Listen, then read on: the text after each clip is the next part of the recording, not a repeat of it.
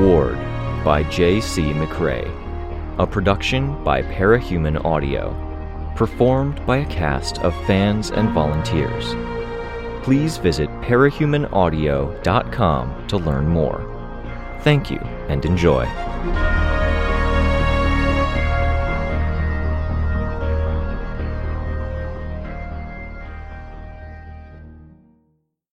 Arc 18 Radiation, Chapter 5 The energy rippled out as liquid lightning in a startling green gold.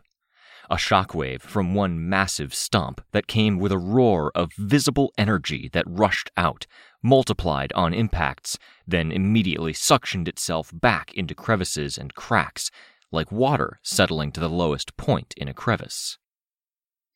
The initial shockwave made buildings rock back, surfaces cracking or crumbling, and it nearly tossed us off the roof. I wrapped my arms around Tattletale, one arm at her back, the other at her belt, and flew as the energy cascaded out to envelop the building. Twisting in midair, I watched to see if I could make out our teams, even as I felt them scrabbling for holds, jumping, or rising precariously up. The energy lanced through the deepest, darkest spaces of the buildings, while warping the edges that stood out the most, causing them to fork and flicker like flame. What had gone up hadn't come down, with chunks of building now floating in the air, like everything had detonated and now moved in low gravity or slow motion. Rachel rode a dog to an edge, leaping, the building beneath her apparently gave too much as the dog pushed out and down with its claws, making the effort more like jumping off of a cardboard box than a proper roof's edge. Sveta reached out to catch the dog around the neck and shoulder as it got only one paw around the top edge of the building, straining, pulling to help the dog scrabble and find its grip. I flew toward them, but the dog managed to heave itself over the edge before I was halfway there. Titan Oberon didn't raise its head as it put a hand up and out to grab a floating chunk of building. It flung the chunk at another building. Through my syndicate connection to Foil, I could feel the vibration as the target building shook. Parian seemed to have things well in hand, though. Cloth reached out to give the heartbroken, Imp, and Foil something to grab onto. The injured heroes on the ground were fleeing some of the damage as the road peeled up and floated into the air, edges flickering with the green gold breaker energy. I flew closer to them, putting a hand over Tattletale's ear that was closer to my mouth before calling out, Do you guys need help? Negation. There were only four of them now, Two were supporting a fourth teammate as they heaved up one end of a section of floaty road, then braced it with force field before using that as a ramp. Rooftop champs finally getting to their namesake territory, Tattletale muttered. Ah, that's who they are? Only talked to them online, offered to bring them into Hollow Point, looked up their leader's portrait, recognized him in the crowd during the big briefing. Alpine is probably dead, she said. They have that look about them, like they're missing that connection. Fuck, I said. I felt a pang of sympathy looking down at them. They weren't moving all that fast. All they wanted was to play up the sports team angle of heroes, get people excited about their neighborhood heroes again. Hollow Point didn't fit that. Kind of like the Norfair neighborhood heroes. You'd better put me down with them, Tattletale told me. You're giving me a wedgie. There might be some justice in the world after all, I told her. Still, I floated down, letting go of her. The rooftop champs were looking ragged, two with injuries from the gas that made holes, one with a missing arm, shocks of an inflamed red through the skin that was visible past the haphazard bandaging and tattered costume. Tattletale paused to adjust her belt and straighten her coat, probably fixing the wedgie in the process. A guy with holes across his face, A mask that had once been a complex arrangement of ribbons now hung on only by strands and the hardening effect of the gas. He was hunched over, fingers prying inside holes near his temple and hairline. A translucent green pink maggot the size of a hot dog, with bun included, writhed beneath the surface, burrowing in deeper, escaping his fingers. A woman with a feathered dragon motif had holes across her arm and front. She stood by him, hand on his shoulder, her bad hand trembling. The other two champs were digging inside a kit. Let me, Tattletale said. I think I can get it, able bodied as I am. We'll rewrap that stump. Thank you, the able bodied champ said, quiet. He looked like the rookie of the team, teenager. Didn't expect a villain to help. When shit's this bad, those labels stop meaning anything, Tattletale said. She pulled out some needles. Those are the rules. Let's see if we can pin that bastard down. Don't stab. Don't stab his brain, the feathered dragon woman said. Can't. This gas gets extra dimensional, which is the only reason you're not dead. Upside is, it might mean it goes away and you go back to normal after, Tattletale said. Can't make guarantees, but if it helps, I'll tell you I'm the person chiefly responsible for figuring out how to make the portal to Gimel in the first place. My intuition is pretty good. Thank you, the woman with the holes in her arm said. The trembling in the arm didn't seem so bad. Her hand went to her collarbone, where gloved fingers hooked on the open holes there, some large enough to drop a golf ball into. I saw a maggot writhe within. I almost pointed it out, but I saw Tattletale glancing that way, and she locked eyes with me a second later. For a team as huggy as yours is, Tattletale said, that breastplate of yours is really uncomfortable when you get mashed into it. You bruised me. You mean when I was saving your life?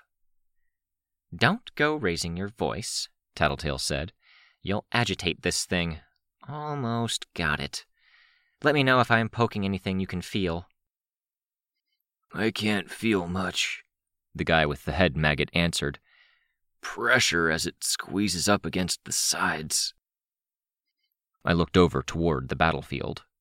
Titan Oberon was using the shattered, breaker modified buildings to deflect and catch the projectiles that Titan Eve produced. I blinked and flicked through a few images on the heads up display, looking for context on what I was feeling elsewhere. Two camps, it seemed. Parian was gathering all the cloth she could from ruined buildings, fashioning large sized dolls that were doing the real legwork in getting people to safety and deflecting incoming attacks. On the other side of the street, some of my team had joined Rachel and her dogs in huddling behind Tristan. The context I was missing was that he was creating motes in the air. I saw from a distance as Titan Oberon flung another chunk of building at that group. Motes of orange light coalesced into stone, melding into the flying chunk of building. The shift in weight and the weird aerodynamics of the breakered building chunks made the chunk veer off course. Lookout was only just now getting to the room Syndicate was in. The malfunctions were with her. I'm going, I told Tattletale. See what I can do for our teams. You have to see what you can do about Eve, Tattletale said. She's winning now. In the distance, Titan Oberon leaped skyward, disappearing into the cloud cover. Titan Eve turned smoke into spikes taller than her. He landed amid the spikes, twisting his hulking form to avoid being skewered, even sliding hooves along the length of the largest spike. Tattletale hissed as she pulled the suturing needle away from the maggot, letting the ground and the building we were on shake. Come back here, you little bastard. Spikes had dissolved into gas, but he was already bounding forward before that gas could touch him. A flip forward, hooves passing over his head, while he held a chunk of building like a bludgeon, crushing it into Titan Eve's head. When she was off balance, he struck her, producing a shock wave. Gas hardened to solid as the shock wave met it, and shattered rather than be blown away. Shattered gas became ambient gas, creeping in on him from every direction. Even from a distance, I could see the blood weep from his arm as chunks fell free, cracks spreading up the limb. He leaped back and away, while Titan Eve slowly rose to a standing posture. I'm not sure I trust this gas mask against everything she can do, I said. We need to do something about her. Tattletale put emphasis on the need. I nodded, floating higher. I would have to figure something out. I heard the buzz of her communications device, the five pound cell phone. I hesitated. Can you get that? she asked Miss Dragonfeathers. I hesitated, listening. Miss Dragonfeathers held the device to her ear, though. The group fighting Augur lost, the heroine reported. He was fighting the machine army? He still is. The giants that the Red Queen made are holding him back, but he's taking the machines apart and using them. Using how? Tattletale asked, fishing the maggot out. It looked like she was struggling to keep from cutting it in half, using suturing needles to hook it while grabbing at its ichor slick body with a gloved hand. Tinker Tech, Dragon Feathers said. Augur was a tinker? I said. He's one now. Tattletale glanced up at me. It's the full package, I remarked. When people become Titans, every possible power that agent could have handed out goes to the Titan. I gestured in the direction of Titan Oberon, surrounded by breakerized chunks of building. Hmm, Tattletale grunted, focusing on her task as the only real able bodied, able person in this group. What's the bad news? The heroes on the scene were blindsided by Titan Scotty. Anyone we know? I asked, tense. No, Tattletale said, before the heroine could answer. That's not why it's bad news. The Augur Titan beat Titan Scotty. Yeah, the heroine said. Stay on guard, Tattletale told me. This just got about five times harder. I nodded, then wasted no time in flying away. If there were updates to be had, I'd get them from the others. Scotty was one of the Titans who didn't have any connection to any of the others. Now she's networked to Oberon and Augur? How much of his decision to do this floating shockwave stomp had been because the battle had turned? Was energy shared between them? Had he been contributing something to Augur what did a connection mean? You guys managing? I called out to Capricorn as I got close enough. Is anyone? Rain called back. I could see Deathchester now. Ashley was using blasts to ascend a series of gibbet made bits of rubble that stuck out the side of a building, getting closer and closer to Oberon. Oberon leaped, getting out of the way of a plume of gas, while simultaneously putting about 300 feet of distance between Damsel and himself. Damsel blasted a wall, was nearly knocked off her perch by the recoil, then blasted with two hands to fling herself into the hole before the gas swept over her. Parian's group was using the stuffed animals, but they were gas damaged, and she was having to amputate limbs and sew them shut before discarding the excess cloth. Interesting that the gas didn't really affect the stuffed animals as much as everything else. But that group didn't have a lot of mobility, and they were in the thick of the maggot ridden area. The maggots crept up through the buildings and over the edges of the roof. Chastity, Foil, Roman, Juliet, and Imp were killing the things, but for every two they killed, there was one more just appearing. That might have sounded doable, but they were constantly having to relocate and move, which made it a losing battle. I'm asking if you can manage or if you need help, I called down. Others are struggling, but if you're stuck here. We're managing, Tristan said.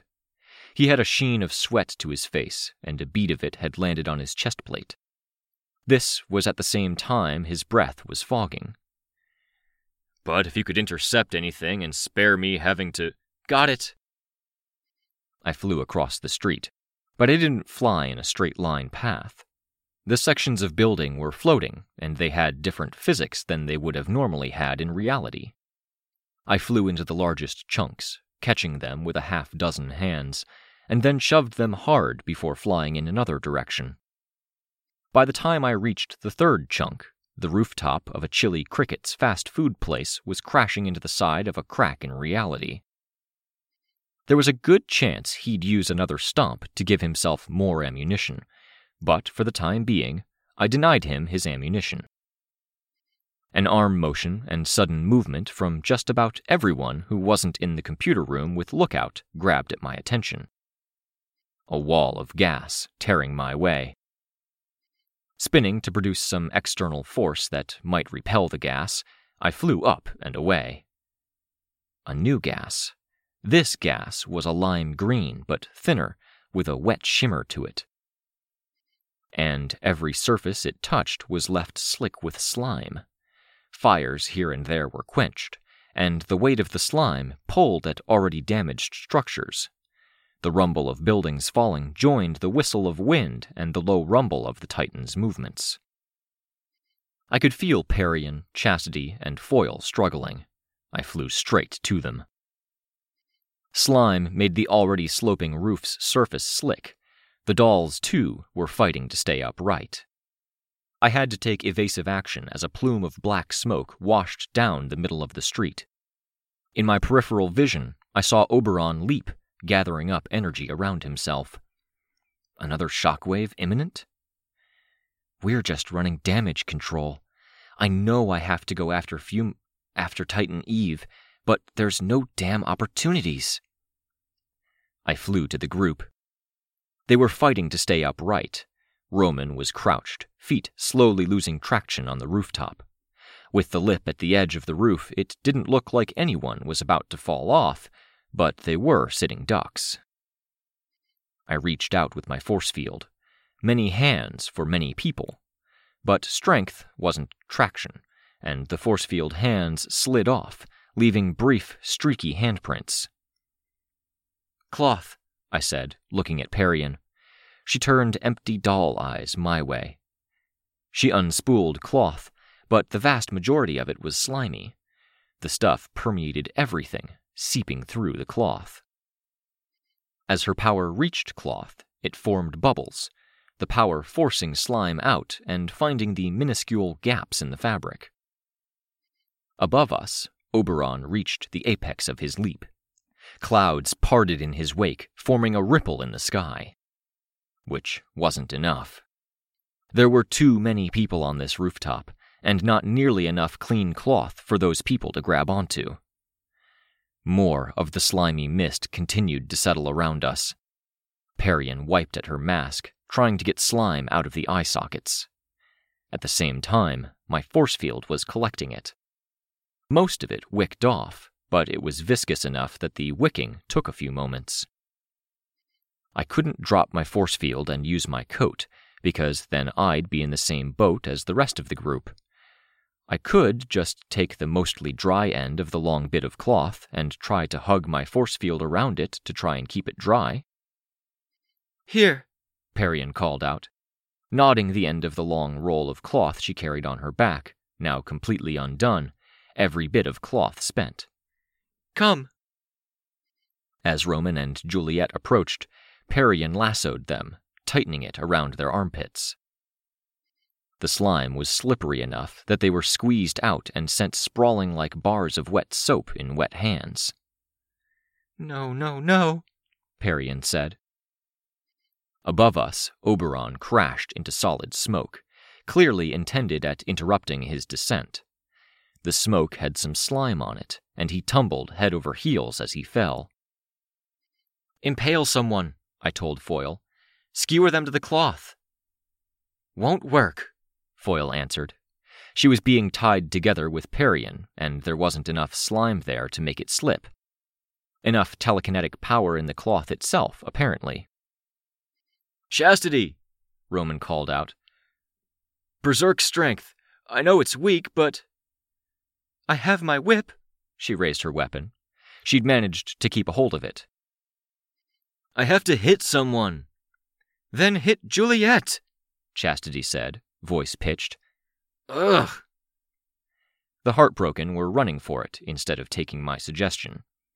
Running being a polite way of phrasing the way they waded through the slime.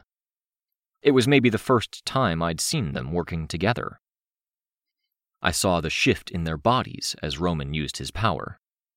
A burst of raw emotion, rage, and hostility flowing through them and making veins momentarily bulge. It came, apparently, with strength, enough for them to leap toward the nearest building face. Leap. They had no traction on the slimy roof.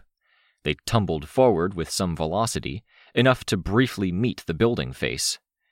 Roman slammed his hand against a window frame to adjust his fall, crashing through a window. Juliet grabbed on with sheer strength, fingertips hooking around holes in the windowsill and displacing any slime on the rim or on her fingers by sheer strength. Oberon produced a shockwave before hitting the ground. Slime everywhere rippled out and away from the point below him. Moving it aside so he had more room to land, he crashed down, and even that crash was dampened but the shock wave was as immense as the one that had leveled the city block.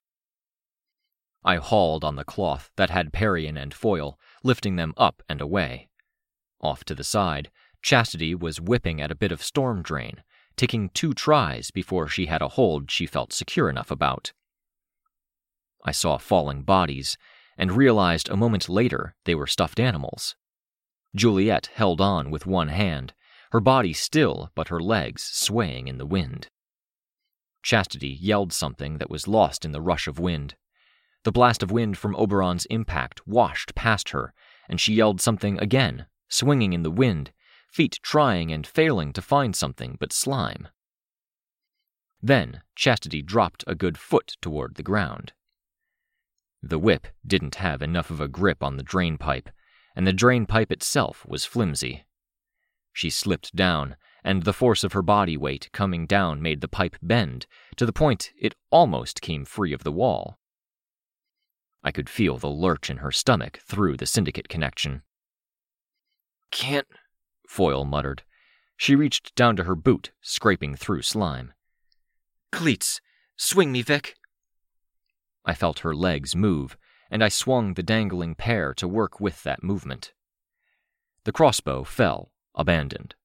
She threw two darts at Chastity, impaling her clothes to the wall, then, very intentionally, slipped free of the cloth, falling. A dart in each hand, she staked herself to the wall of a building that was already starting to crumble. She leaped from there to another building that was in the midst of falling down. I knew her intention. I flew, swinging Parian out, Chastity's whip had fallen from the drain pipe and now dangled limp from one hand. Her other hand gripped in a futile way at her coat. It was only now tearing cloth that pinned her in place, and her hold on the cloth wasn't enough to stem the tearing. Threads and needles flew out from Parian, catching at Chastity's clothes, flowing through, then lancing back, stitching her to the cloth that Parian hung from. It took time, and we didn't have a lot. Small mercy that this building face they'd jumped to had been out of the path of the gas. The only gas that painted this wall was gas that had blown back to touch the wall. And that, really, was enough, especially when combined with snow and ice. What might have been the best handhold became slippery in three different ways. Off to the side, the window opened. Roman, bleeding from a dozen places, reached down for Juliet.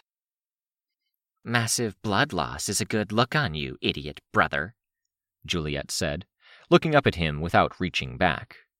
I could see her fingers moving by small fractions. Her own blood trailed down from where fingers dug into slimy, hole riddled wood, like her skin was splitting at the beds of the fingers.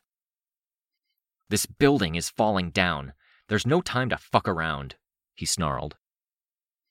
saying you died too is the most convincing case I've heard for suicide yet, Juliet said. Her feet scrabbled, trying to get traction and finding none. She kicked at the window with one boot toe, trying to stand on the shattered glass edge, but it only crumbled. She slipped further. Bite me, he told her. He reached down to her face and shoved slimy, bloody fingers into her mouth. I could see the muscles and veins standing out on his wrist as he clutched her lower jaw with every bit of strength he had. She, for her part, bit down with matching fury. With that as their hold on one another, Roman hauled Juliet up enough she could get through the window. Threads Parian was using were snapping as I tried to test the weight of Chastity.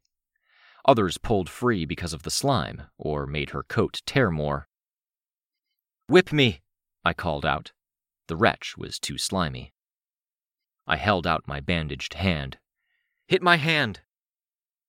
Chastity twisted until her back was to the wall. Cloth tore more. Only the fact she was at the corner of the building let her get her arm back far enough. The full body motion of even getting the whip up and moving in a loose circle before she could send it where she wanted cost her more. Threads pulled on her and limited her arm movement, but many of those threads came loose. Come on, I thought. She struck out, whip lashing toward my hand. It struck my palm, but the impact was only a graze.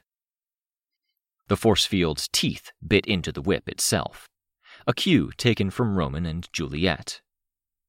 I pulled back, gripping her that way, lowering her toward the ground.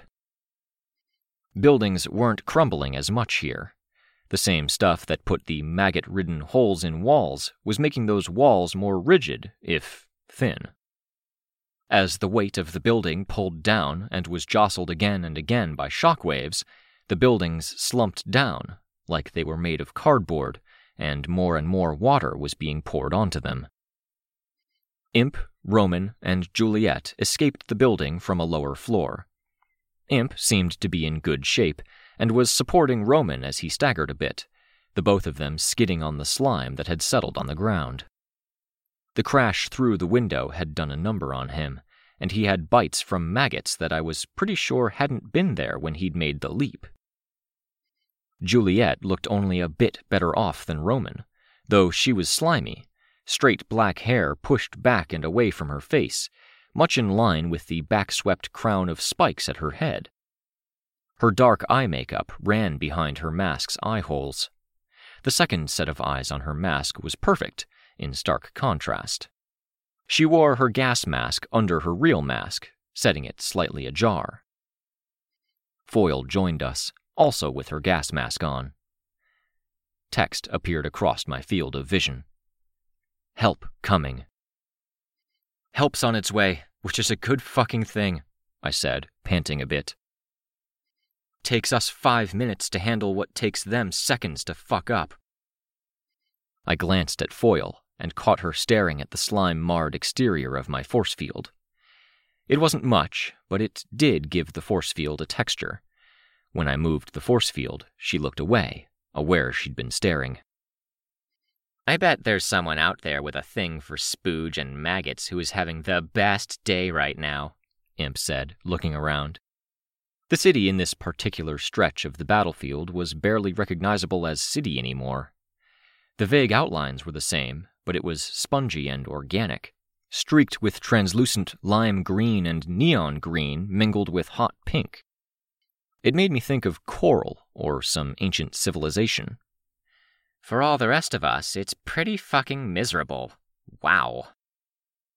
We need to get off the ground, I said.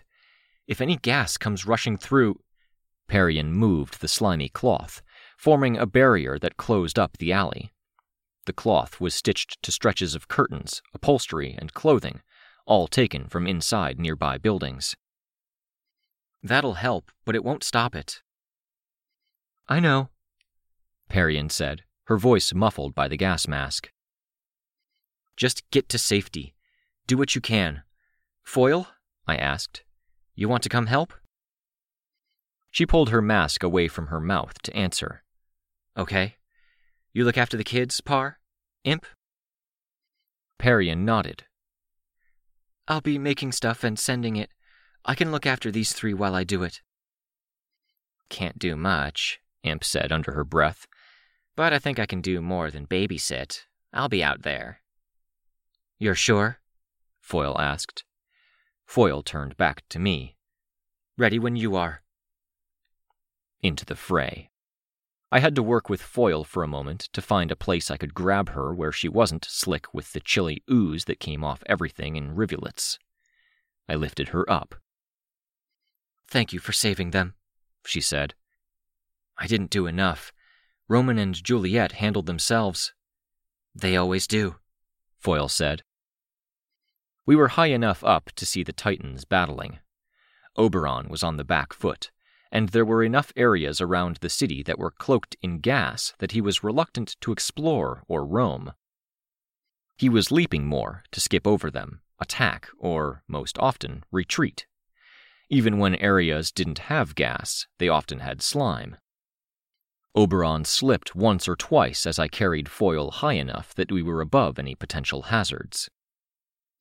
Titan Eve was finding her stride. More gases, more sustained attack.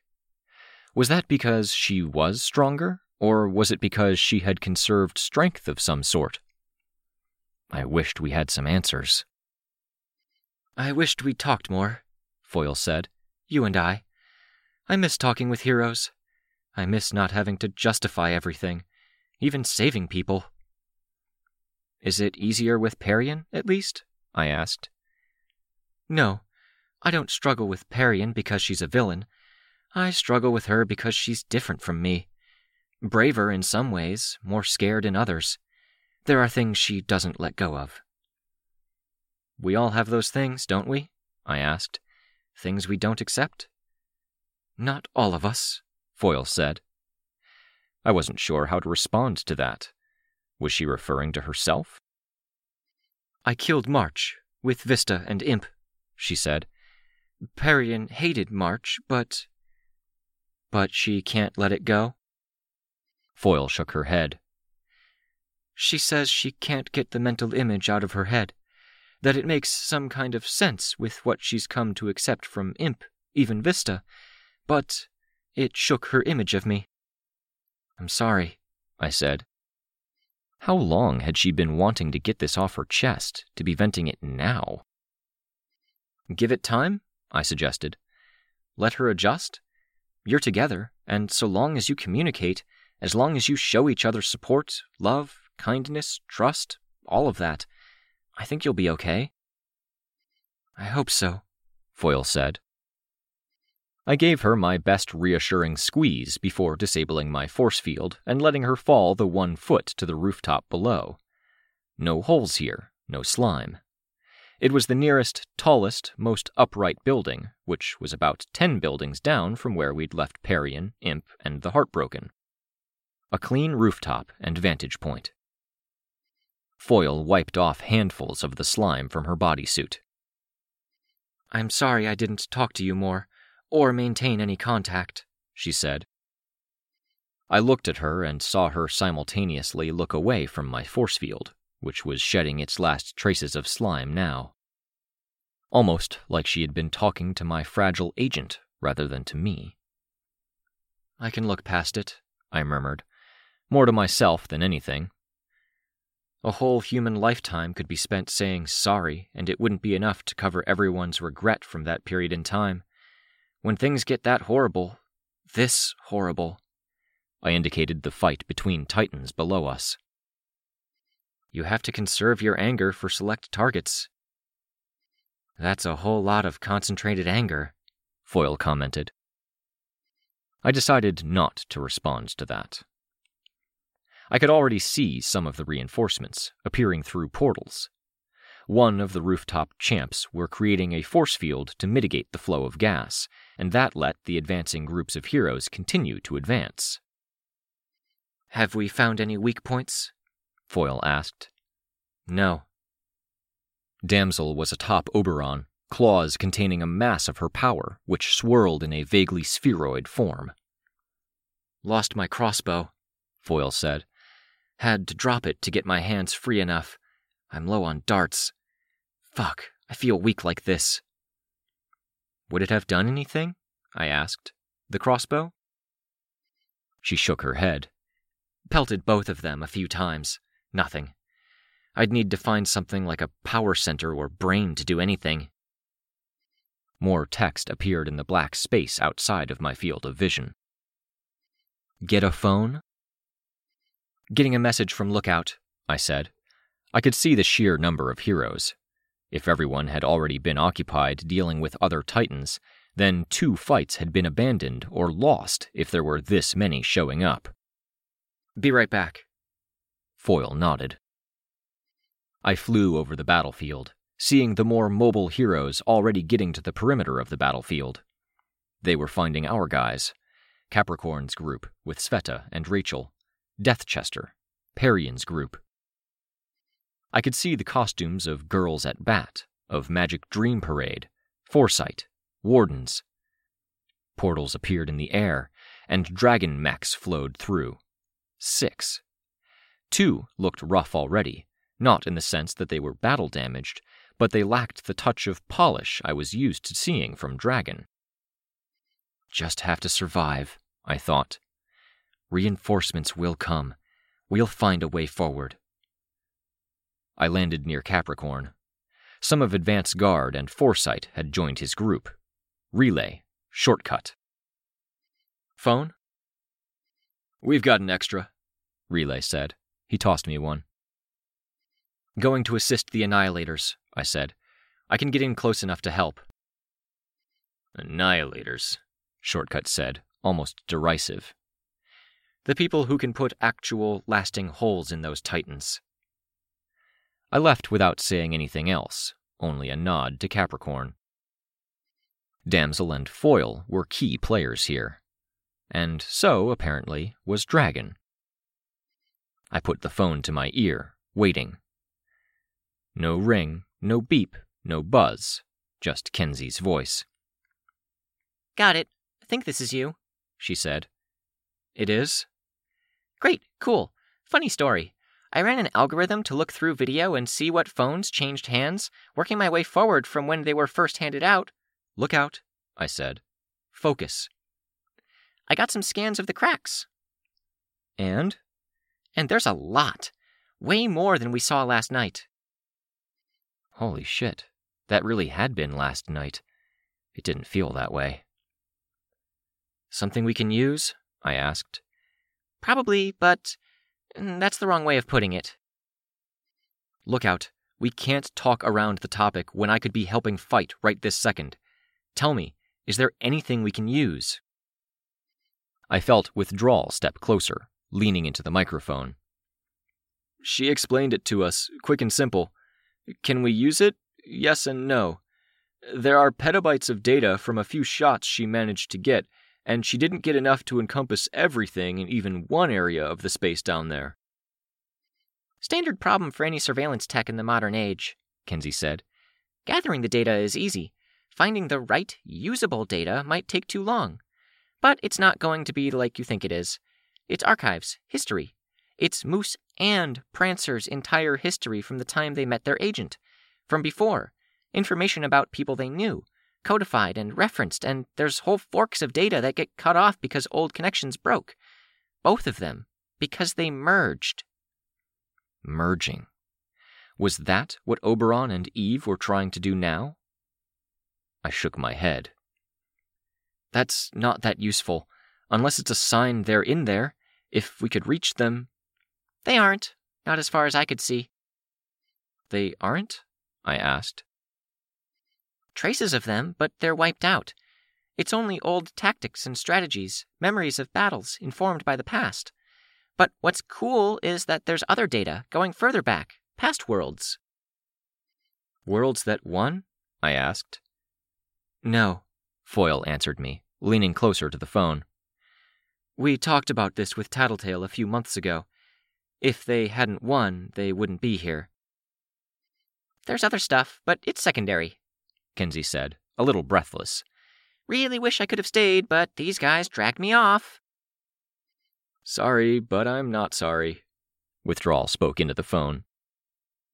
You'll be sorry if it turns out I could have gotten data from Titan Eve that verifies what I saw in Oberon, or more photos, or more anything that might have made a difference.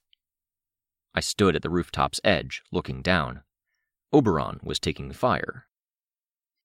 Other reason for my call Dragon's bringing out the big guns, Lookout said. You'll want to clear the battlefield when the phone alarm goes off. Noted, I told her. I looked down, and I saw Damsel in the thick of things. Trophy Wife was with her. I'd have to evacuate a few people if the call came in. They said it worked okay against the Ophion Titan before he escaped. It overheated while they were using it to deal with his monsters.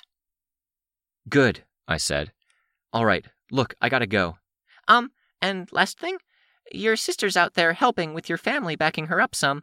I know I'm not supposed to mention her, but if they show up, and they might, I thought you wouldn't want it to be a surprise.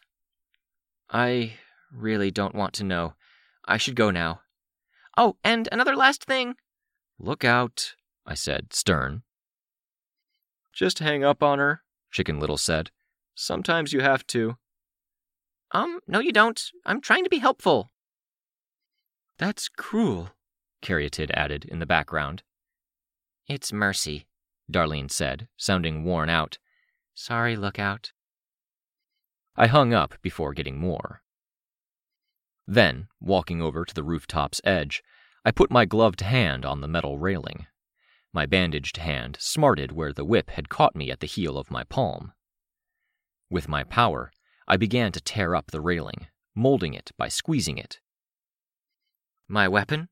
Foil asked. Any objections? I asked, forcing the torn end of it into a point. No, a little rough. Have you gotten picky, Foil, since you started living with a villain fashion artist? No, she said, but she smiled a bit. Let's see how much damage we can do. Any chance you could arm me with your spear? Specially made bolts, yes, if I had any left. This, no. The power would conduct to the parts you held, and you'd hurt yourself. Even with my force field? I asked. Hold it out, I did. A bit of falling snow or ash settled on an outstretched hand. The spear shimmered, taking on a faint but complex hue like it had been dipped in a puddle with a rainbow sheen of oil on the surface. She laid it gently across my force field hand. The force field went down.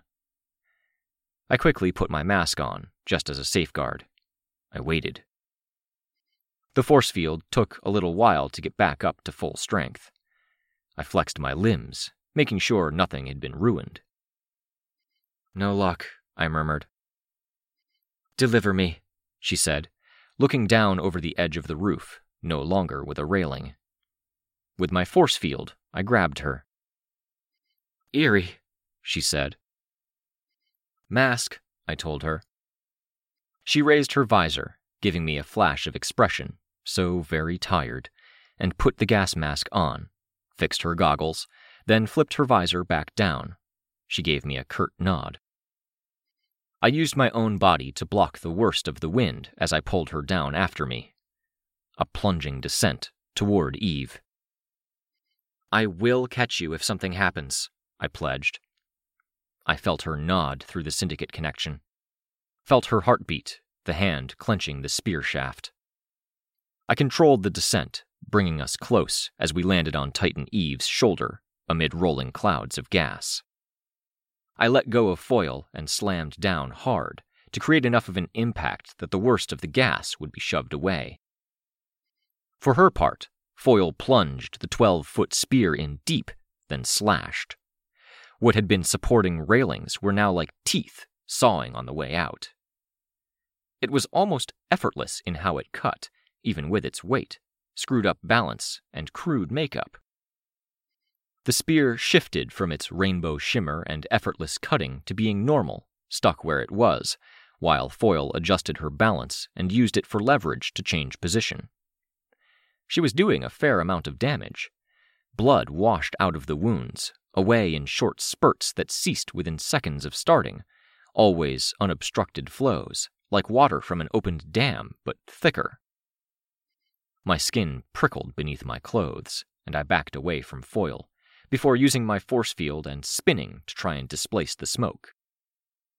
Titan Eve shrugged, then raised a hand our way. But we'd distracted her. Titan Oberon pounced, leaping to close the distance in a flash, driving hooves into her upper chest. The impact and the shock wave that rippled out around her jarred Foil from her perch. She toppled through the air, and I caught her, swinging her around and throwing her back toward Titan Eve. It really fucking helped having Syndicate to give me a clear view of where Foil was in this foggy mess. The wounds Foil had delivered had been something like a person might have managed with a scalpel and a few seconds to work on someone's upper shoulder and collarbone, but the hit from Oberon was far more severe. Stone cracked, blood flowed. Had she been human, her upper body might have caved in. As it was, it slowed her down, made her bend over, and put her into a defensive mode. I heard the roar of Damsel's power, located her, and watched as she used the recoil of her blast to direct her descent. She'd been atop Oberon, apparently, and in the wake of his attack, she was crossing over to a new target. She fell past Titan Eve's head, raking the side of her face with a singular blast. Gas reached up, forming spikes, dissolving, forming more spikes, dissolving further, filling the air like she was building a forest around herself, only the appendages couldn't decide if they were bare branches stabbing toward the sky or if they were loose clouds of greenery. I pulled Foil back, and I flew toward the plummeting damsel, who was trying to both stay back from the gas and to slow down her fall. Stop blasting! Let me in close! I shouted as I pulled Foil behind me. She kept blasting, claws whipping around herself, using her annihilation blasts intermittently when it wasn't clear she had a good sense she was facing down. Trust me, I shouted.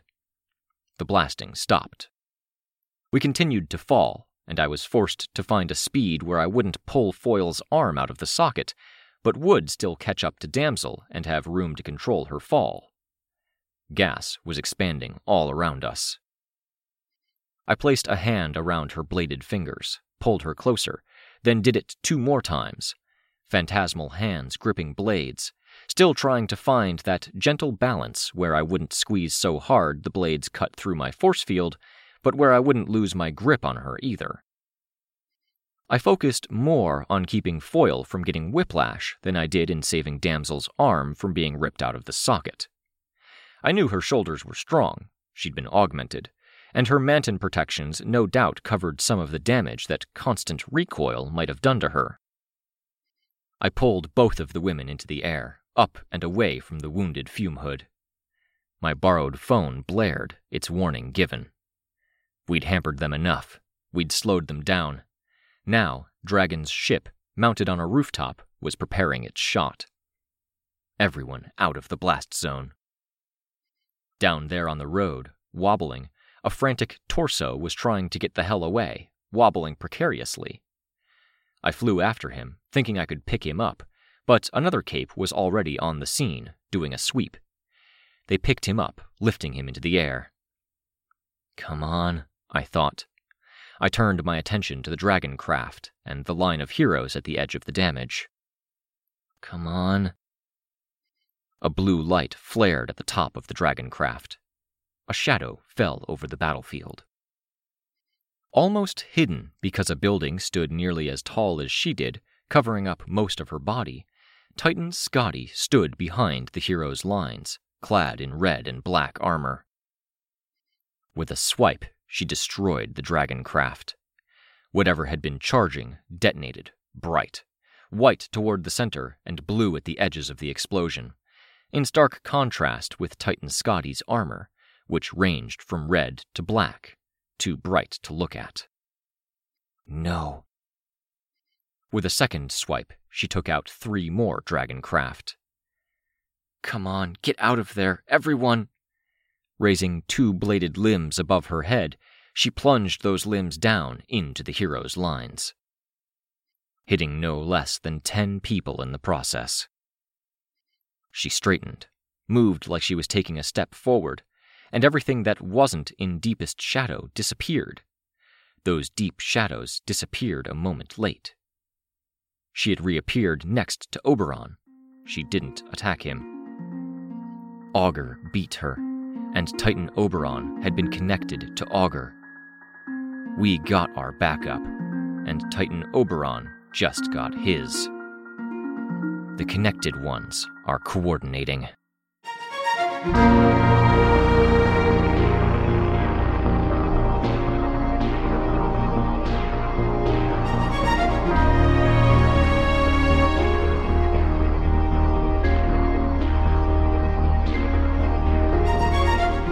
This was a production of Ward by Parahuman Audio.